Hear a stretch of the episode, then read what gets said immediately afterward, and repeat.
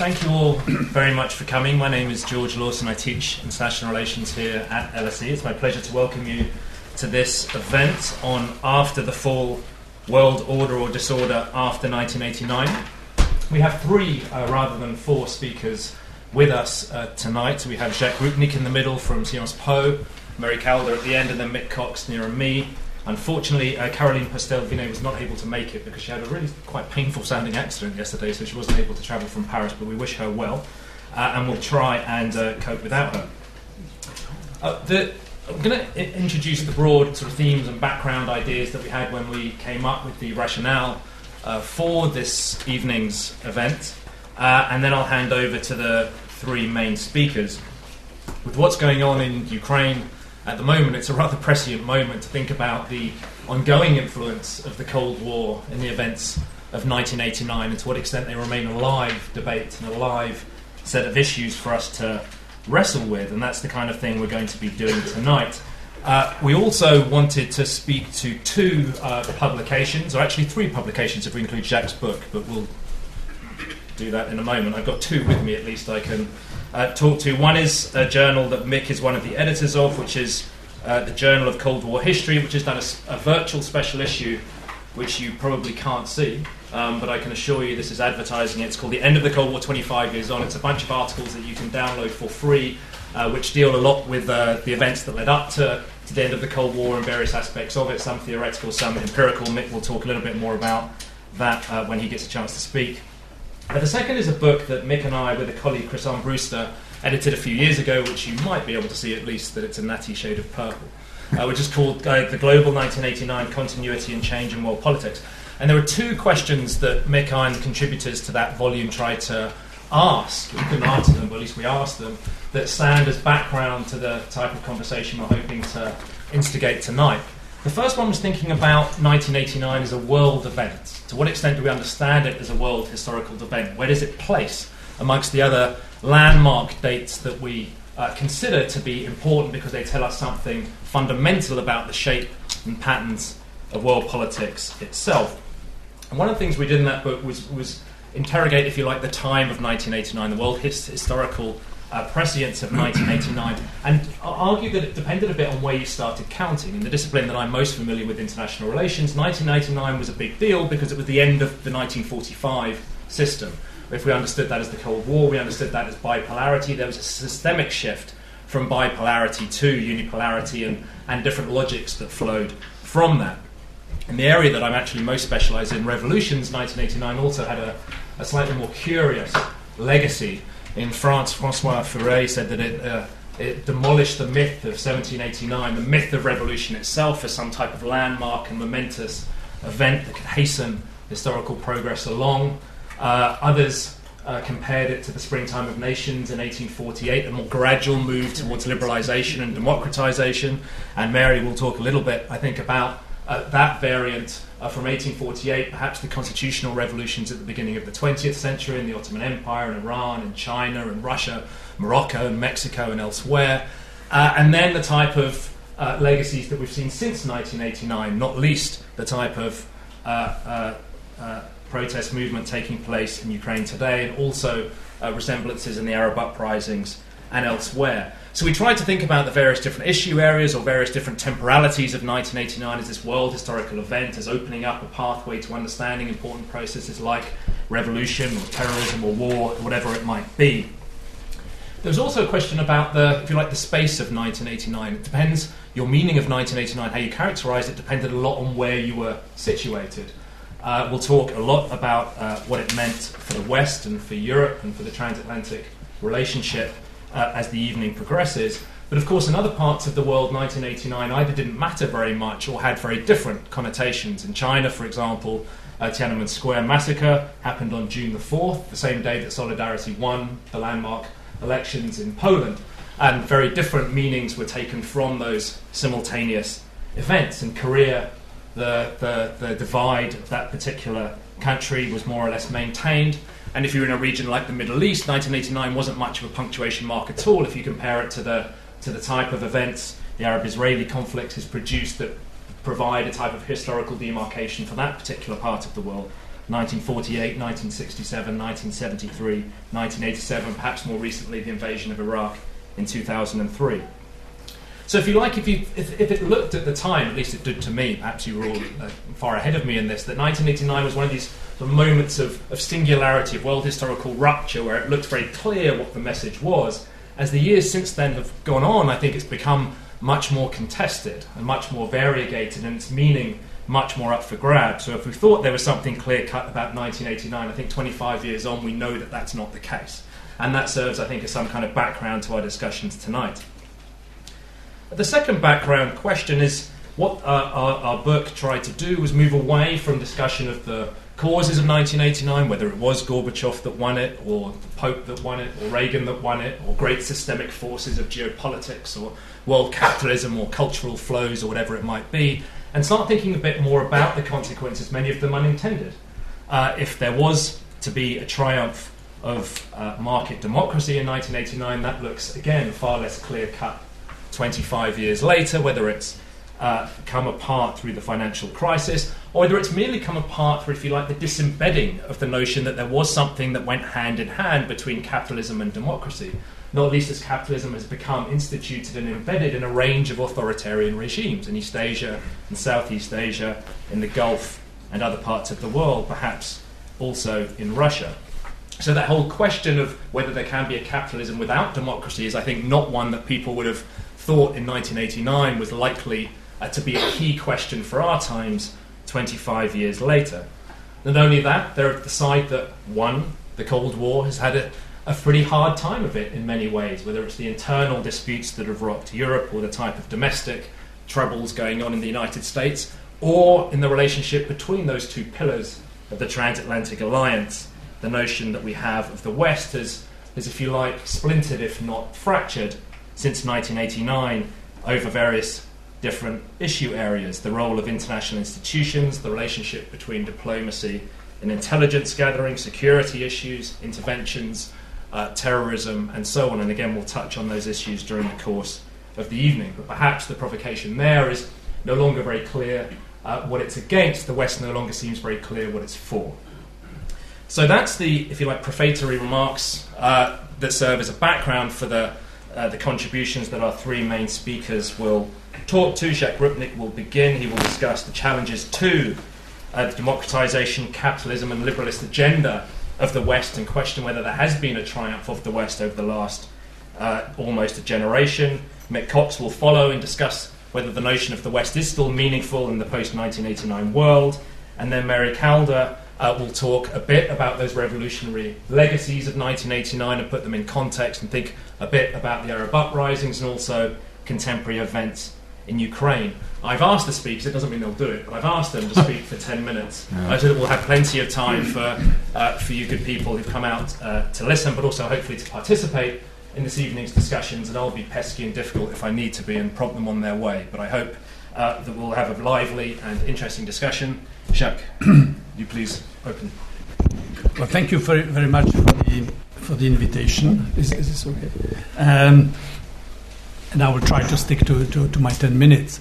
Um, and I'm delighted also to be on panel with you two because uh, we have clearly followed on parallel tracks uh, somewhat. We like to think project. we inspired you, Jack. You, you probably, you probably did. Uh, you probably did. Uh, uh, uh the inspiration was 1989 uh, itself, of course, and I mean the one thing one has to say in an academic environment that no academics had predicted. I mean, this is an, 1989 is a great invitation to modesty in social sciences. Mm-hmm. You know, mm-hmm. nobody had predicted, and uh, Randall Okay. okay Broad generalisation is true. Yogi Barrow. Uh, I mean, we will find two or three.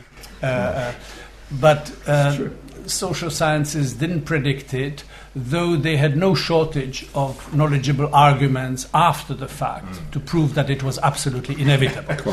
so uh, that's the first observation. The second, and this is something that Mary and I share, I think, in 1989 was not just an, an, an academic endeavor for us. It was, it was I think, something uh, we, in one capacity or another, had been involved with, and it was a culmination of something. So this is why we're still at it in a way, I suppose. Uh, uh, uh, third, uh, third sort of introductory remark is the interesting thing is how the um, narrative of 1989 has changed, and this is actually why that book came uh, came about.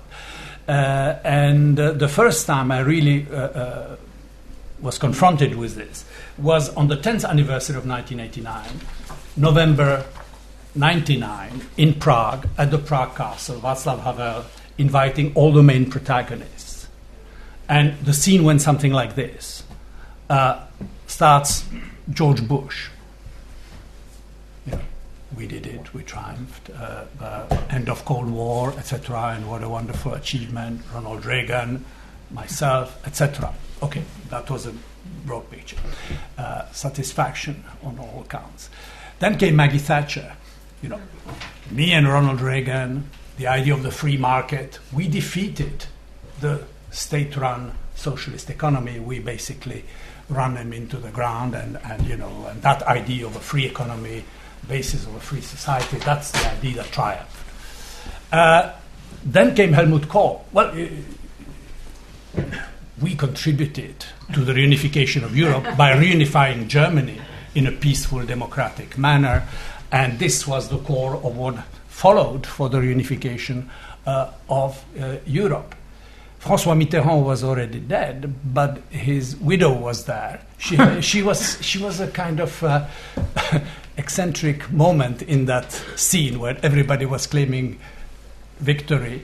Uh, she warned the audience against the dangers, as she said, of another softer totalitarianism that is coming about, and that is the totalitarianism of the globalized market. so it was a kind of cold shower on this sort of self celebration by everybody. But of course, immediately this was picked up by Lech Walesa, who said, You know, I hear that you did Come on, we started it. I mean, without Solidarność, without 1980, that was the first nail in the coffin of the communist system, and there would be no fall of the Berlin Wall without, uh, without us.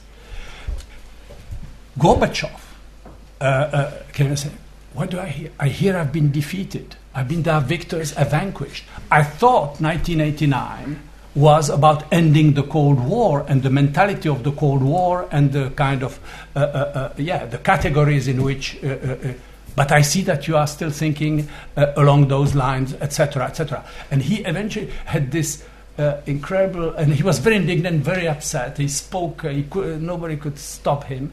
And he had eventually a, a sentence, he says, and sort of this is where he was saying, you know, I, you think you did it. you may as well look in my direction as well. Uh, uh, he said, and I'm paraphrasing, this is not an exact quote I gave them freedom without asking them what they would do with it. And that was both, I think, a, a, a, a profound uh, uh sentence. Of course, a sentence that you don't expect for somebody who's supposed to run an empire. Um, so, um, you know, if you quote that to a Chinese, he thinks, you know, that's only the proof. What a fool he was, and, and the Russians deserve the fate that followed. So, uh, uh, so uh, this is just to say that in a nutshell, you had there, 10 years after, you know, different versions of what had happened, different people trying to claim credit for it, and uh, the, you know, the great moment of 1989 was no longer discussed actually what it contributed, but it was rather who who was the beneficiary, who was the winner, who were the losers. Uh, that was the thing. Uh, Ten years or 15 years on, our debate has uh, moved on, and not only do we discover, as has been pointed out by our chairman, uh, that there are different meanings of, of 1989. Caroline Postel-Vinay is not with us, but she's a specialist on Asia.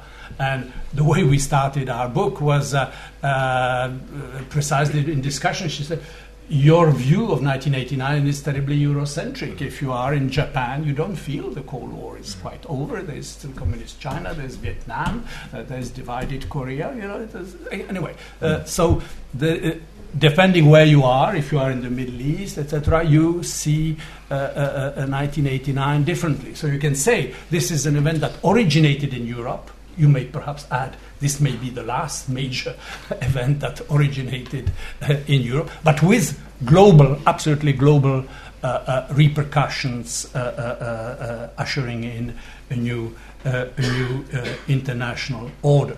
I will not dwell, partly because of time, on the various narratives, interpretations that were proposed, you know, ranging from the triumphalist uh, Fukuyama, the liberal democracy moment, then the uh, uh, then the um, more pessimistic take by by Huntington that this, uh, you know, closes one era but opens the era of the clash of styles. We may go into this in, during the discussion if you so wish, but I, I, uh, what I what I suggest doing briefly, but very briefly, is. Um, addressing three of the main um, items on the 1989 agenda, three of the main uh, issues, hopes, expectations, uh, and uh, look what happened to them. Um, and and uh, they run something like this, the, the, the, the three. The first, the democratic moment, of course. This is a democratic revolution. Uh, uh, this is a democratic moment. This is opening. This is the end of the short 20th century, the age of revolutions, end of totalitarian regimes, etc., etc. This is the age of democracy. So this is uh, uh, the democratic agenda. Uh, the second was related to that, the uh, uh, triumph of the uh, market economy over state socialism and opening the age of uh, globalization. Uh, basically, uh, uh, this is the road to prosperity and modernity as seen from 1989. And the third assumption was that the unification, the return to Europe, that was a slogan of 1989 uh, in Prague, Berlin, in various places. So the return to Europe, the unification of Europe based on peace through interdependence, uh, that this uh, could become an inspiring model in other parts of the world, and that this was, uh, in fact, uh, uh, yeah, the, the in invitation to a new international order based on uh, such ideas. I think all three ideas were very powerful, very strong. This is why they had such global resonance. Uh, all three are in trouble, to put it very mildly. Uh, and uh, let me very briefly say why. Uh, well, the first, the democratic revolution, Mary will talk about it, therefore I can be even uh, uh, uh, more concise, but this is something that, that I believe is, was very important. If you ask me what is the most important legacy of 1989, for me, this is the ideas of uh, you can't have you can't work for democracy without civil society. You cannot hope to have a peaceful order in states and between states without human rights, etc. These were some of the ideas that brought about 1989 that were associated or that were thought to triumph in 1989. I say thought to triumph because some, sometimes perceptions can be uh, deceptive and that uh, this was the idea when ideas such as global civil society, Mary's uh, global spread of human rights, global governance, etc., etc., all these things were associated uh, somehow with that legacy. Uh, then there was a second version of uh, this uh, democratic uh, agenda, um, somewhat more muscular version associated with democracy promotion. That is basically everybody, uh, uh, all nations aspire to democracy. There were only external constraints that were preventing it. Now that the constraints are no longer there, you know, we can sometimes give history a push. And uh, uh, so we did, you know. Or sometimes uh, this has been this has been an invitation to uh, um, a new kind of interventionism, which became highly debated and controversial, not only in the 90s, but of course culminating with, uh, uh, uh, with Iraq. You, you remember very well, including particularly in this country. So, um, what, do, what have we got since?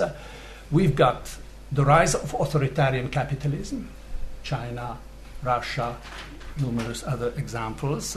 Levitsky and Way have this uh, book about uh, competitive authoritarianism, what they call the regime where you still have elections. I mean, you have elections, but you don't have democracy and really understand it. The good news, to put it uh, in a nutshell, that democracy is making progress in places where we didn't expect it. Uh, you will be talking about the Arab Spring or whatever happened to that spring. Uh, uh, there were the color revolutions. There is Ukraine today. You, you have various.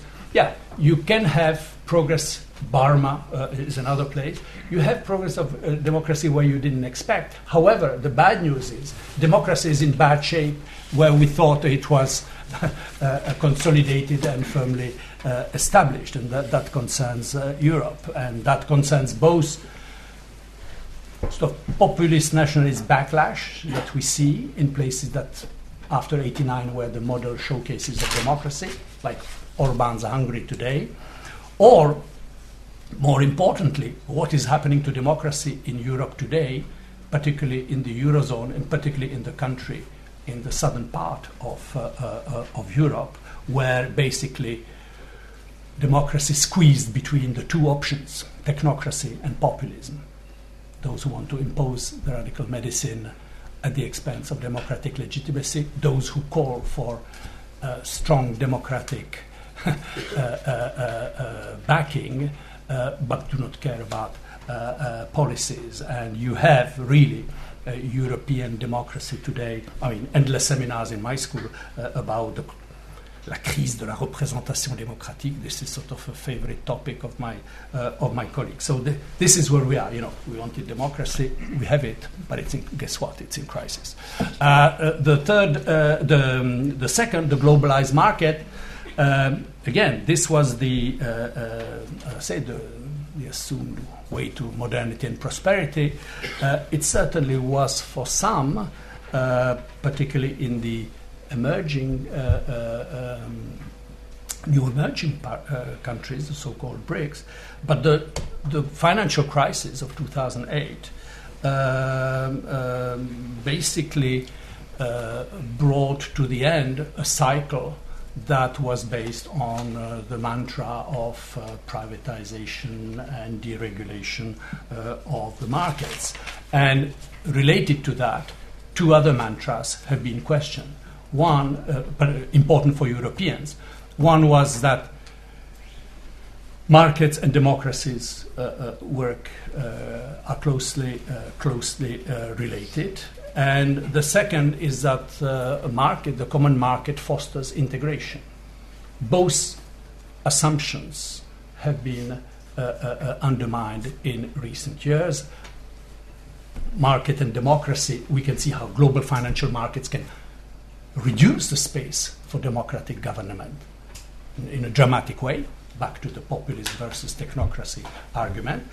And uh, we see global financial markets not fostering integration, but putting apart uh, European integration. You know, the, the, the divide is no longer east-west. That is the post-99, post-89 agenda. The new situation is a divide uh, north-south. That is a dramatic divide. Incidentally, the countries of East Central Europe, which I'm very familiar with, identify with the North. The you know, Polish foreign minister, I heard at Harvard saying, uh, you know, in dealing with the financial crisis, you know, Poland belongs to the North. You know, Slovak foreign minister saying no. The Czechs, you know, follow the German policy. So basically, you know, I've studied these countries for long enough to remember that they were Eastern Europe then they discovered Central Europe. The hmm. idea was, you know, Milan Kundera's say Central, we are Central Europe. Don't call us Eastern Europe. We are Central Europe. We are the kidnapped West.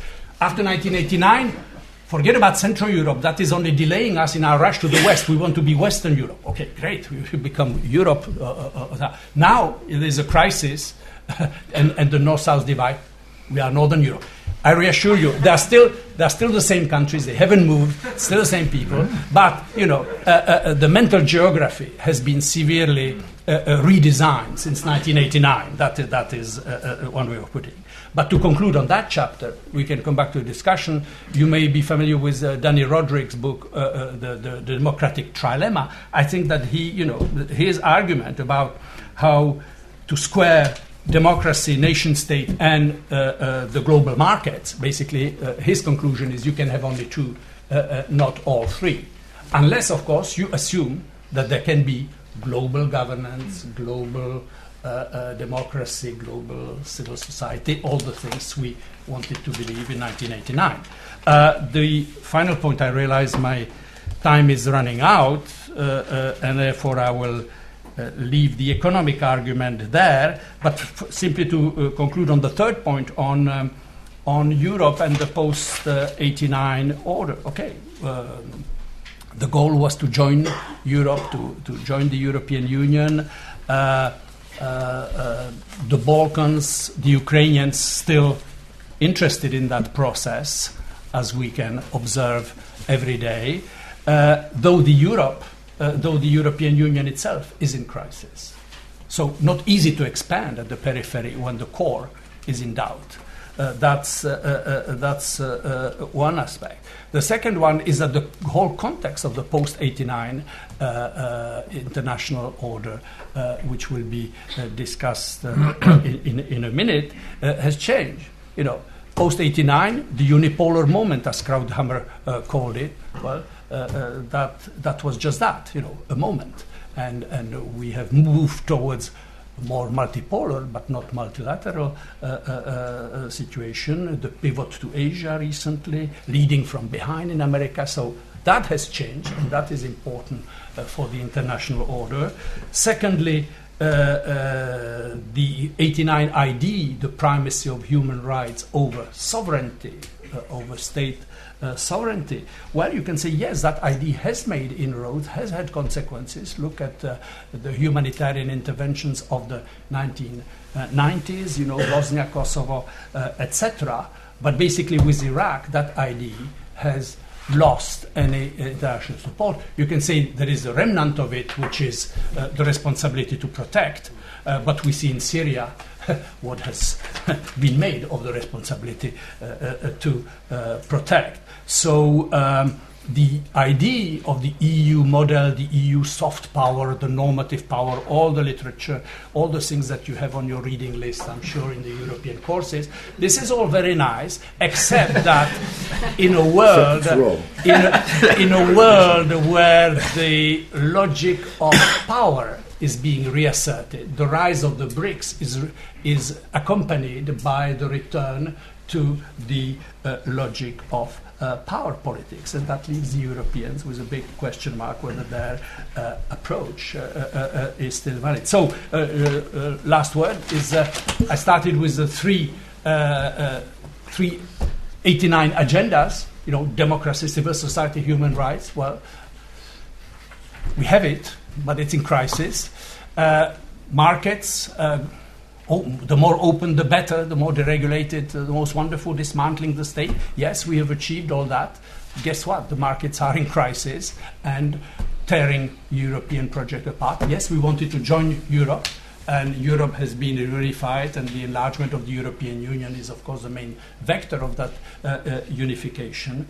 Uh, but the European project itself is today uh, in crisis. So we need a rethink, not to reject uh, uh, 1989, uh, but perhaps to see at what point some of the legacies of 1989 have been abandoned, discarded, overtaken by other agendas superimposed, and basically to discuss, to paraphrase Leszek Kolakowski, what is alive and what is dead in the 1989 ideas.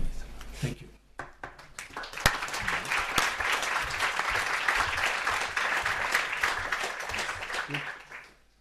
Okay, thanks, George. Um, can I just pick up one or two points? Uh, and George has told me 10 minutes only.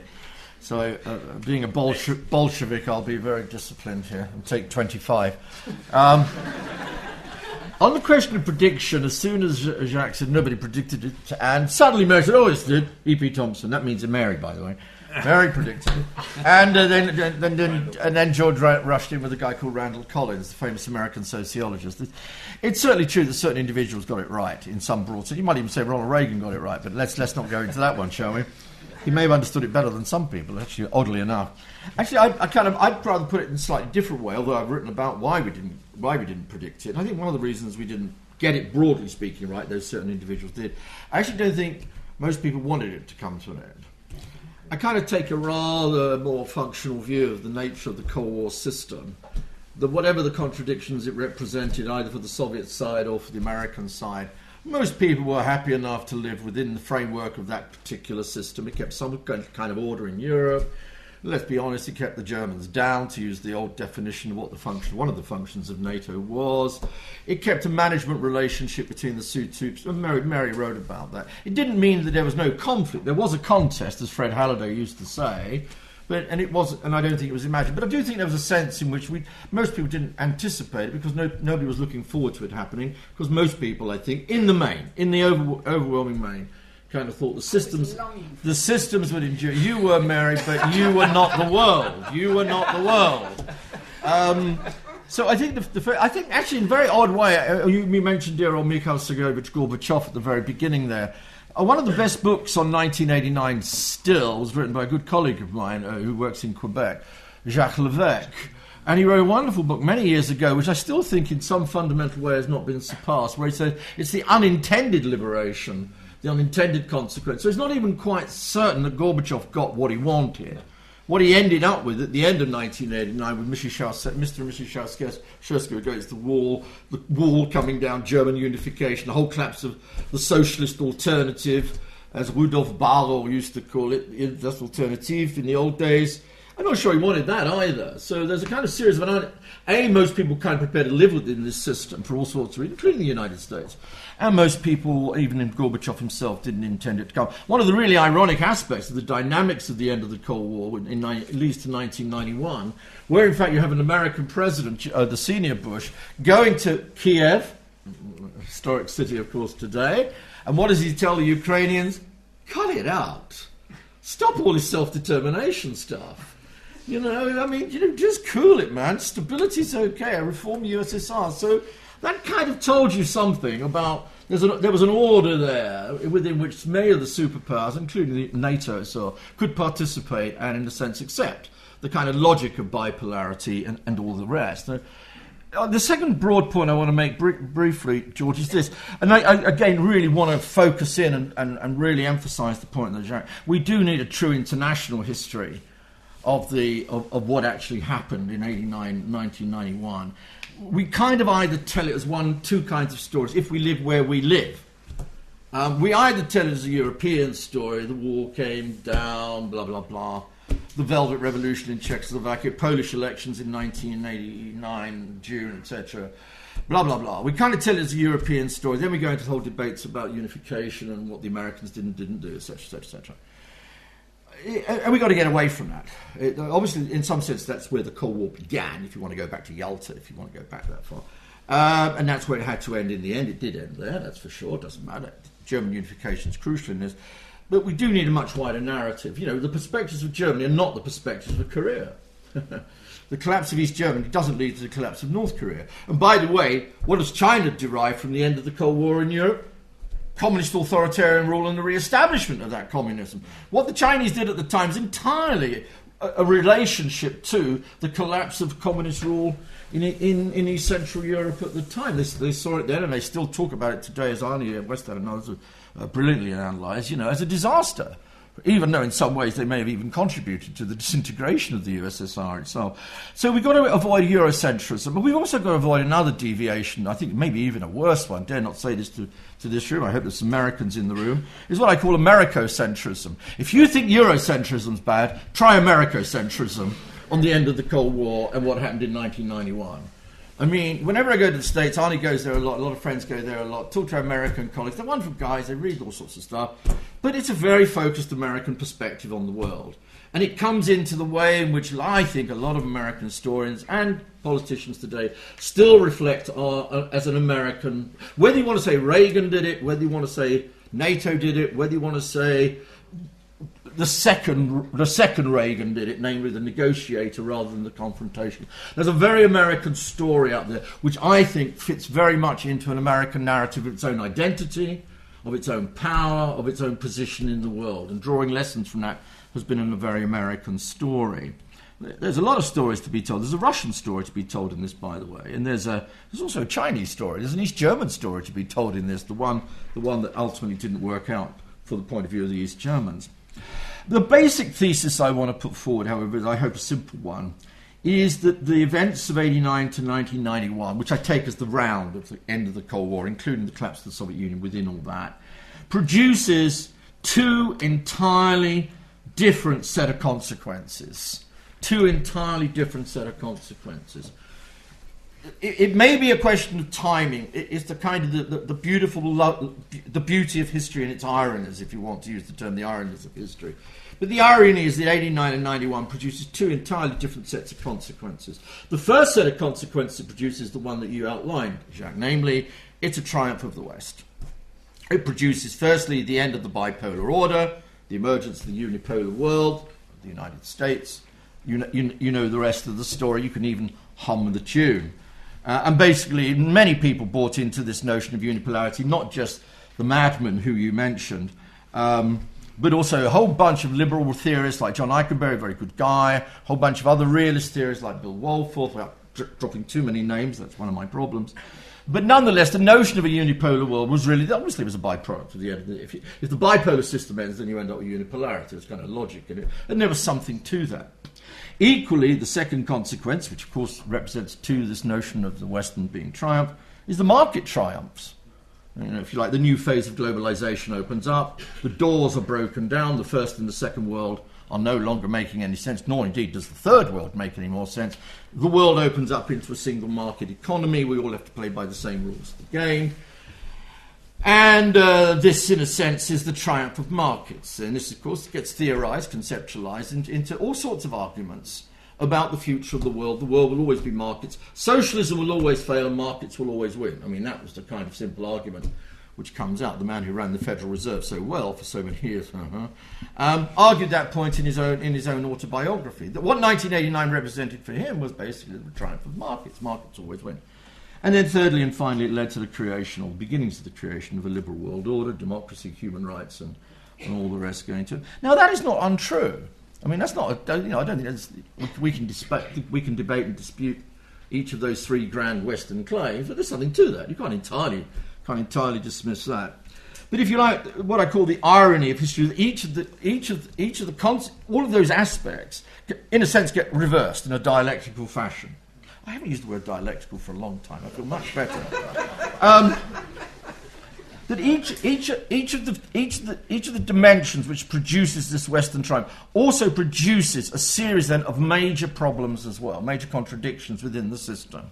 In a funny sort of way, the West wins the Cold War, but by winning the Cold War in the way in which it wins the Cold War, it then sets off a series of new fundamental contradictions in the international system, which we are beginning to cope with and deal with presently. Firstly, when Arne and I set out, I Westad down here, when we first set out to establish a Cold War Studies Centre in the LSE some years ago, one of the things we were trying to do was actually think through where did 9 11 come from, in, in, a way. I mean, you know, history is not history, history is present.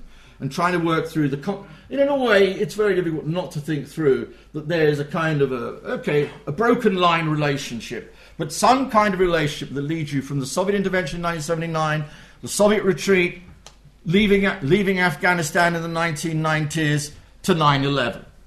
You win, but you end up producing a kind of a, a, a, a Frankenstein is, too easy an image, but you end up producing something out of the very victory and out of the very Cold War you've fought for 20 years, and you've won. Um, the second thing I would argue too is I, th- I actually trace the origins of the financial crisis to the very triumph of the market, or the apparent triumph of the market back in in, in 1989 and 1991. Now, I know at this wonderful school of ours, there's lots of economists who would tell me that this is absolute bullshit. and that in essence the cause of the crisis is the following 37 factors, uh, none of which I really understand or really care two tosses about, to be perfectly honest. Howard Davies wrote actually quite a good book on who caused the Cold War, except Howard, of course, uh, or who caused the end, the, who caused the financial crisis, rather. I, I kind of take a larger view of this. I take a larger view. I think what the end of the Cold War produced was what I would call, and somebody else has used the term market fundamentalism. Socialism will always fail, markets will always succeed.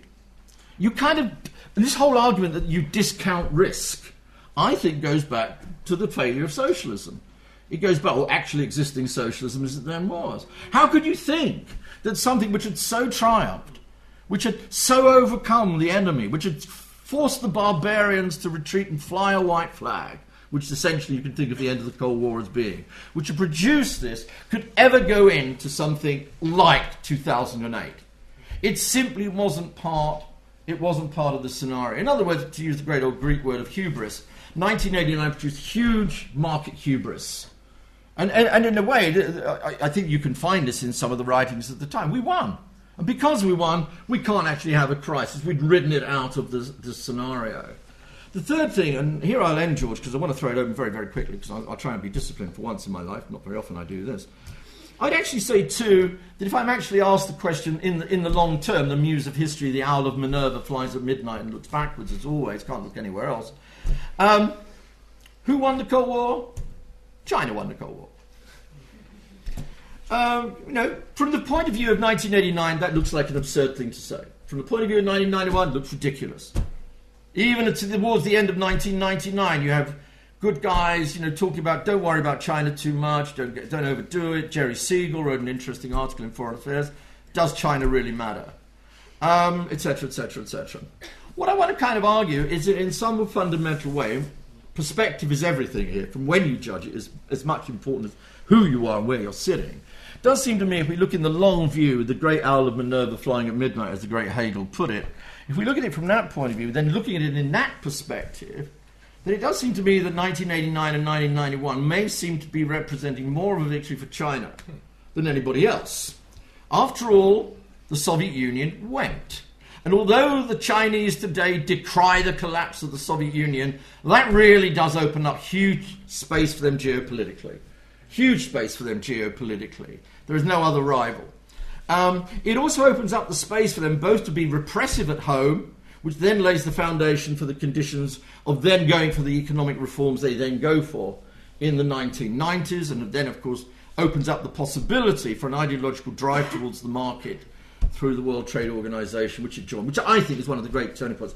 Two, the three great turning points in Chinese history over the last 10 years, I think, was one, the end of the Cold War and the collapse of the Soviet Union. The second was the Asian financial crisis, which allowed China to take enormous advantage of, of, Asian problems to build its own position of strength. And the third one was 201 and the, and the, World Trade Organization. So my thesis really, George, is a very simple one. It may be completely wrong, but I think in essence what I want to try and argue here this evening, that thinking over the long term, the 20, 25 years since then, what, what those great and extraordinary and unpredicted events in the, in the very main, and unwanted events, actually, in many, many ways, have produced is two entirely different set of circumstances. So, in a sense, we have to bring back dialectics if we really want to understand the last 25 years. Thank you very much indeed. Cheers.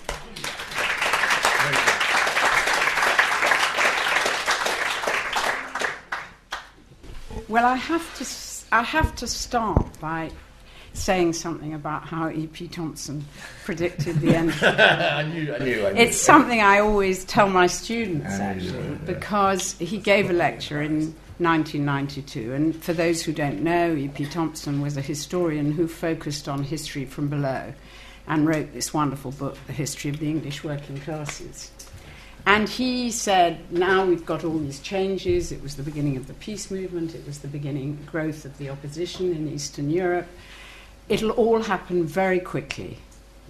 It, there won't be a long time as the glaciers slowly melt. It will all happen quickly. Nations will become unglued from their alliances. We'll travel without maps for a while.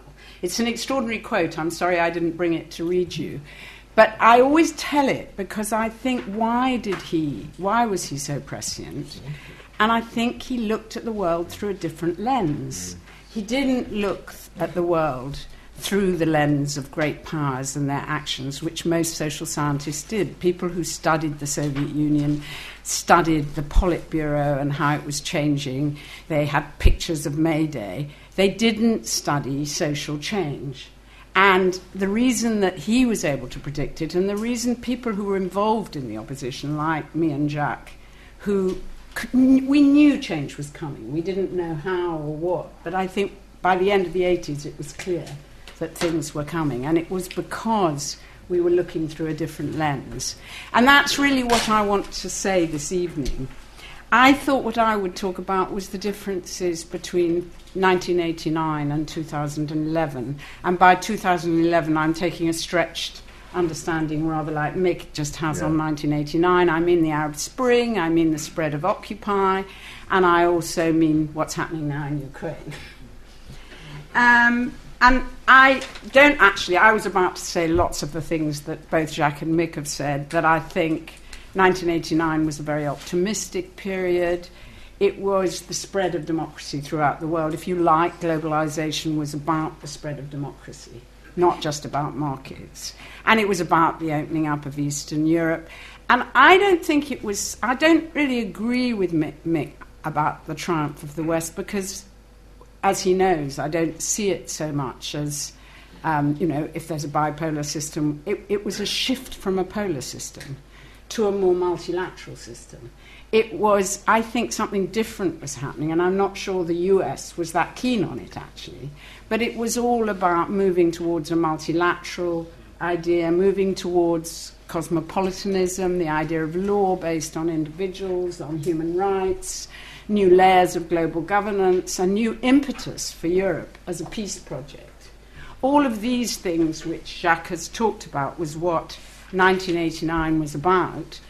Uh, and, and unlike Furet, who said there's nothing new, this was all terribly new, but it was new at European and global levels. It was the end of organizing relations by threats and power and so on. So um, so, what I'm trying to say is what, what happened after 89 was not so much a power shift, but a change in the whole way power is exercised and order is organized. Um, so, why, and, and just take two examples. Look at the different way the world reacted to Bosnia to how it's reacting now to Syria.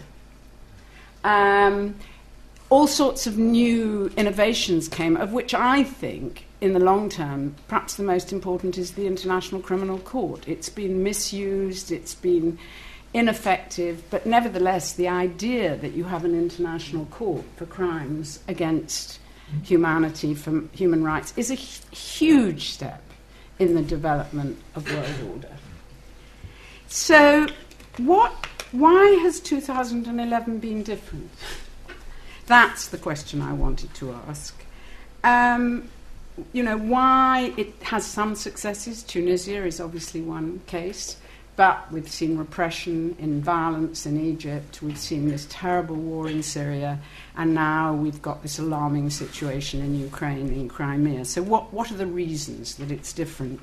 And I have a few explanations. I mean, this is very much thinking off the top of my head, and no doubt you'll come back and have others, and they're overlapping. I think the first thing about 1989, which we didn't see at the time, at least I didn't, was that communist leaders were rather happy to exchange their political positions for economic gain. They saw people in the West making lots of money, and they thought, well, actually, I'd rather be a rich person than a political leader.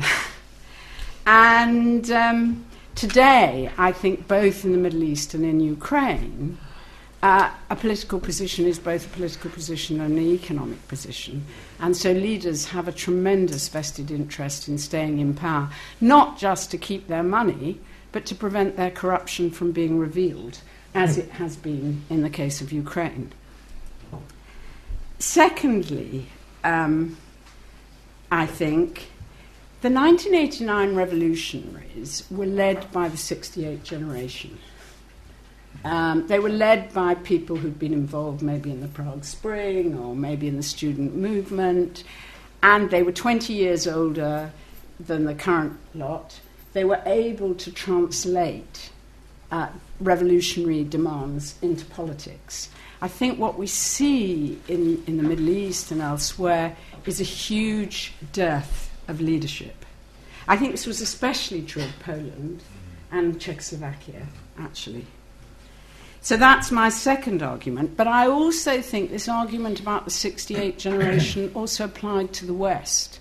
That there was a new generation, not the post Thatcher, post Reagan generation, New Labour, the Democrats. I mean, yes, there were all sorts of things wrong with them, but they were in a mood to respond to much of this, to try to build a new European architecture, to try to build a new international architecture.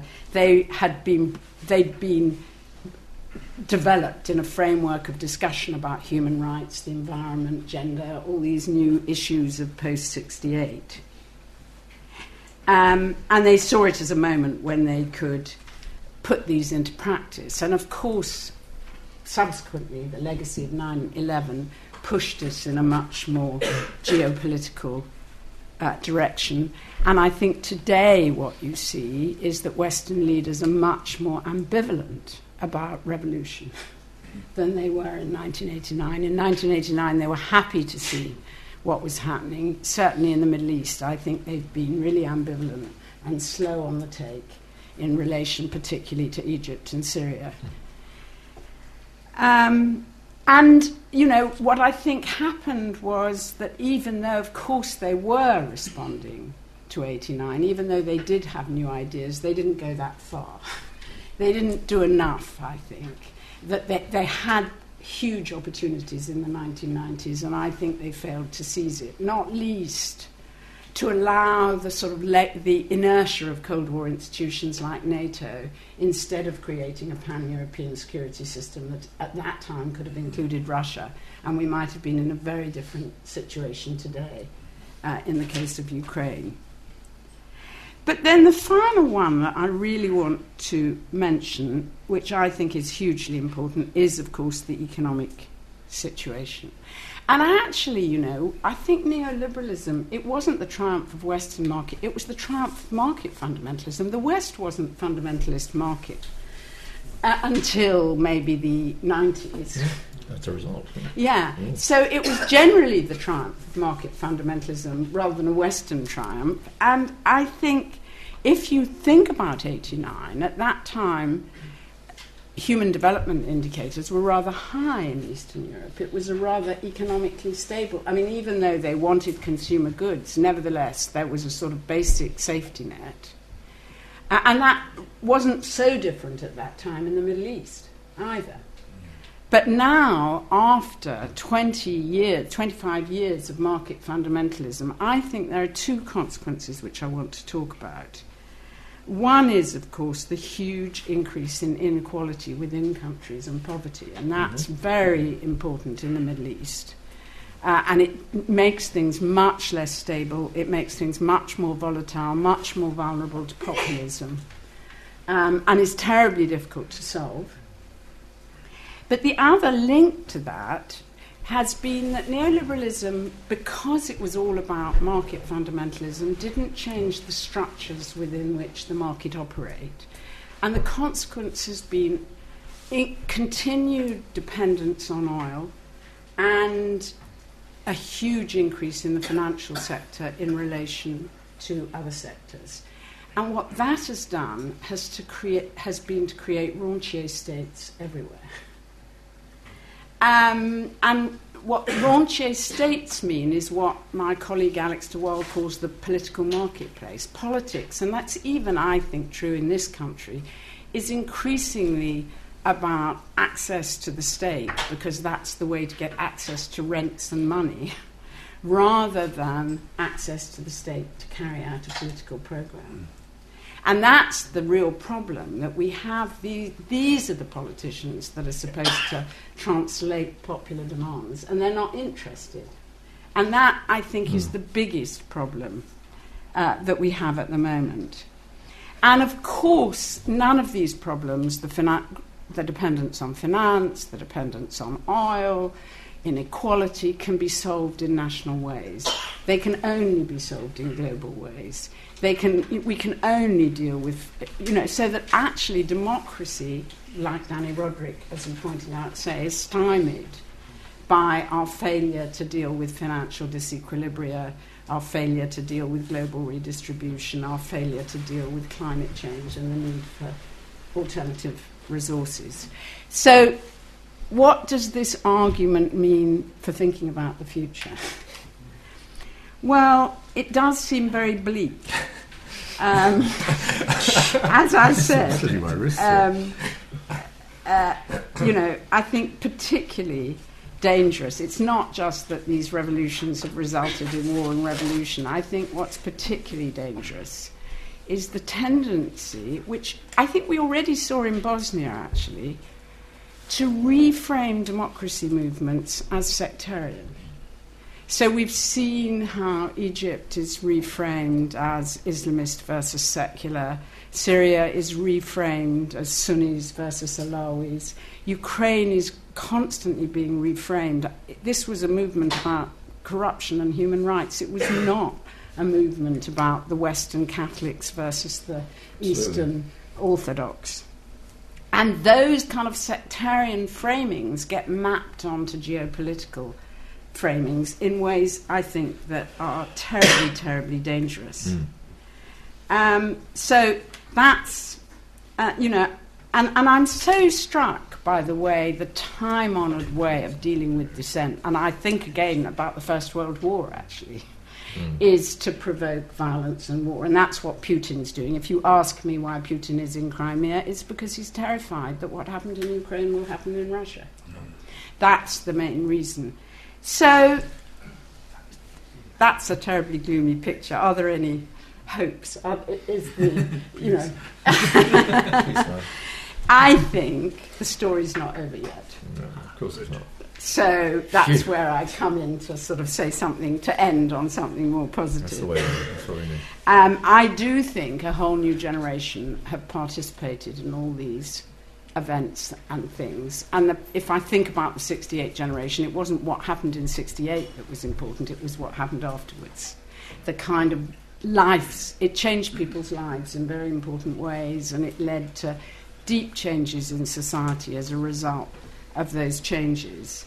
And so it's much too early. What, what those young people have been doing, they've been experimenting with new forms of democracy, they've been doing all kinds of interesting um, new innovations, and we don't yet know what that will lead to in their lives. So that's the first positive point.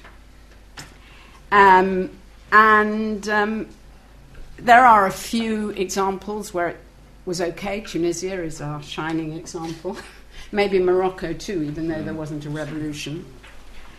Um, of course, we're seeing this terrible, tragic impasse in Syria, but I'm very interested in Syria, and what's extraordinary is the way those people who were in the protest movement have now become civil society groups trying to negotiate local ceasefires, doing all sorts of incredibly brave things. So I think so. What I come to the conclusion it's it's not that optimistic, but I just think there's a real responsibility on us as people to try to respond to these innovations and to think in new ways what all of this might mean in the future and how we could respond to these new inventions, whether it's alternative currencies in Greece or ceasefires in Syria that are going on.